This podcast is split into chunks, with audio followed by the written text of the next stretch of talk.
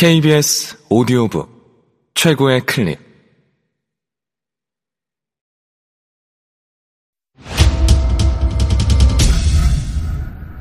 KBS 오디오북.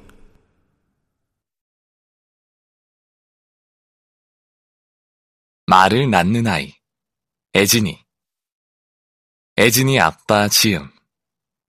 전병아 읽음 프롤로그 아빠의 받아쓰기 아이는 어른으로부터 말을 배우는 것일까? 아니, 아이는 말을 배우지 않는다. 차라리 세상에 처음 사물들의 이름이 생기던 그 순간을 아이는 스스로 겪는다. 아이의 말들은 처음 그것이 생겨난 그 먼 옛날의 힘을 지니고 다시 태어난다. 말을 낳는 아이. 세상의 모든 아이들은 말을 낳는다. 아이들의 말은 엉뚱하다. 아이니까 할 수 있는 말들은 어른의 상상을 뛰어넘어 기발하고 재미있다. 어떻게 저런 말을 할까? 하지만 사실 말의 원래 모양새는 아이들의 것에 더 가까울지도 모른다. 어른들이 왜곡시킨 말이 아닌 말의 원래의 모양은 어떻게 생겼을까? 그것이 알고 싶다면 살며시 아이에게 다가가 귀 기울여 보자. 말이 태어난다. 알처럼 동그란 껍질에 쌓여 태어난다. 그리고 껍질이 갈라지고 그 사이에서 웃음소리가 새어나온다. 두런두런하던 웃음소리는 알을 깨고 터져나와 세상을 가득 채운다.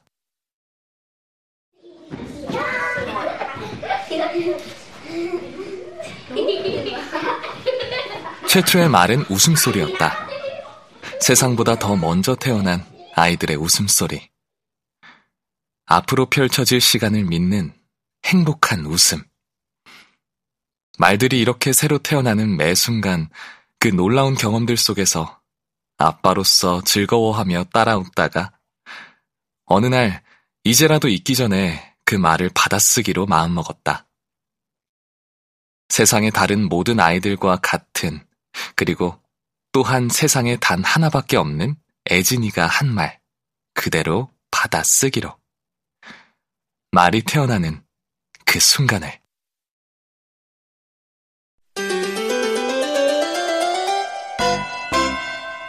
말을 해, 말을. 우리 나이로 3살이지만 아직 두 돌이 채 안 된 20개월부터 애진이는 어린이집에 다녀야 했다. 첫 주엔 제 딴에 온종일 낯선 곳에서 지내는 것이 힘들었던지 집에 돌아와 밥을 먹는데 눈이 자꾸 실룩거린다. 그저 한 번이 아니라 계속 실룩거린다. 덜컹 겁이 나서 인터넷을 뒤져보니 틱이란다. 일시적인 현상일 수도 있지만 지속적일 위험도 있으니 우선 지켜보라고 한다. 다행히도 일주일 정도 지나니 눈 깜빡이면 잦아들었다. 어린이집에 가기 싫다고 생떼를 부리지도 않는다. 오히려 아이들이 많은 곳에서 노래하고 춤추며 함께 노는 것이 신이 나는 것 같다. 어린집 선생님들은 애진이가 말을 곧 잘 한다고 칭찬해 주셨다. 아닌 게 아니라 여자아이라서 그런지 말문이 빨리 트여 벌써 온갖 일에 참견하며 종일 종알거린다. 오후에 어린이집으로 아이를 찾으러 갔다. 애진이는 자기보다 조금 작은 사내아이와 놀고 있다. 애진이는 사내아이의 어깨를 흔들며 뭐라 말을 하고 있다. 요만한 꼬마들은 서로 무슨 말을 주고받을까가 궁금해 가까이 다가섰다. 아빠가 온 줄 모르는 애진이는 제 말상대에게 집중하고 있었다. 사내아이 어깨를 아까보다 더 세게 흔들며 소리쳤다. 말을 해! 말을 좀 하라고! 또래지만 아직 말문이 트이지 않은 사내아이는 콧물을 흘리며 흔들거리며 계속 웃었다. 뜬 모를 소리를 내지르면서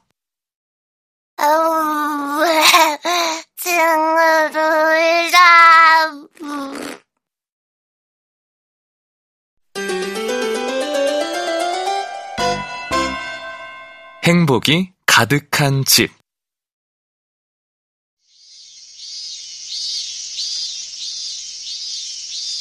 매미 소리가 잦아든 한여름의 밤. 약하게 틀어놓은 선풍기 바람이 더운 기운을 곁으로 날려버린다.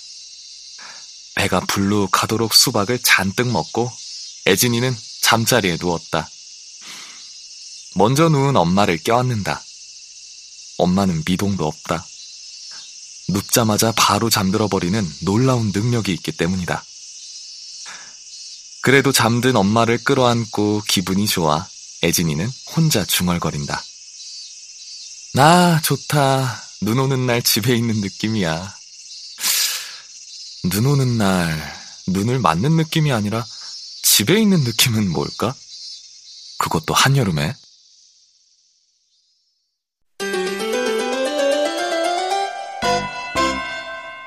꿈들은 어디에? 낮잠을 곤히 잔다. 이마에 땀이 송골송골 맺혔지만 그래도 입가엔 자면서도 미소를 머금고 있다. 너무 오래 자는 것 같아서 굳이 흔들어 애진이를 깨운다. 꿈을 꾸다 만 모양인지 쉽게 잠을 깨지 못하는 애진이가 어렴풋이 눈을 뜨고는 사방을 둘러본다.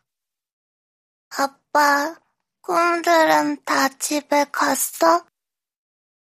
이런 말들이 자연스러운 것은 몇 살까지일까?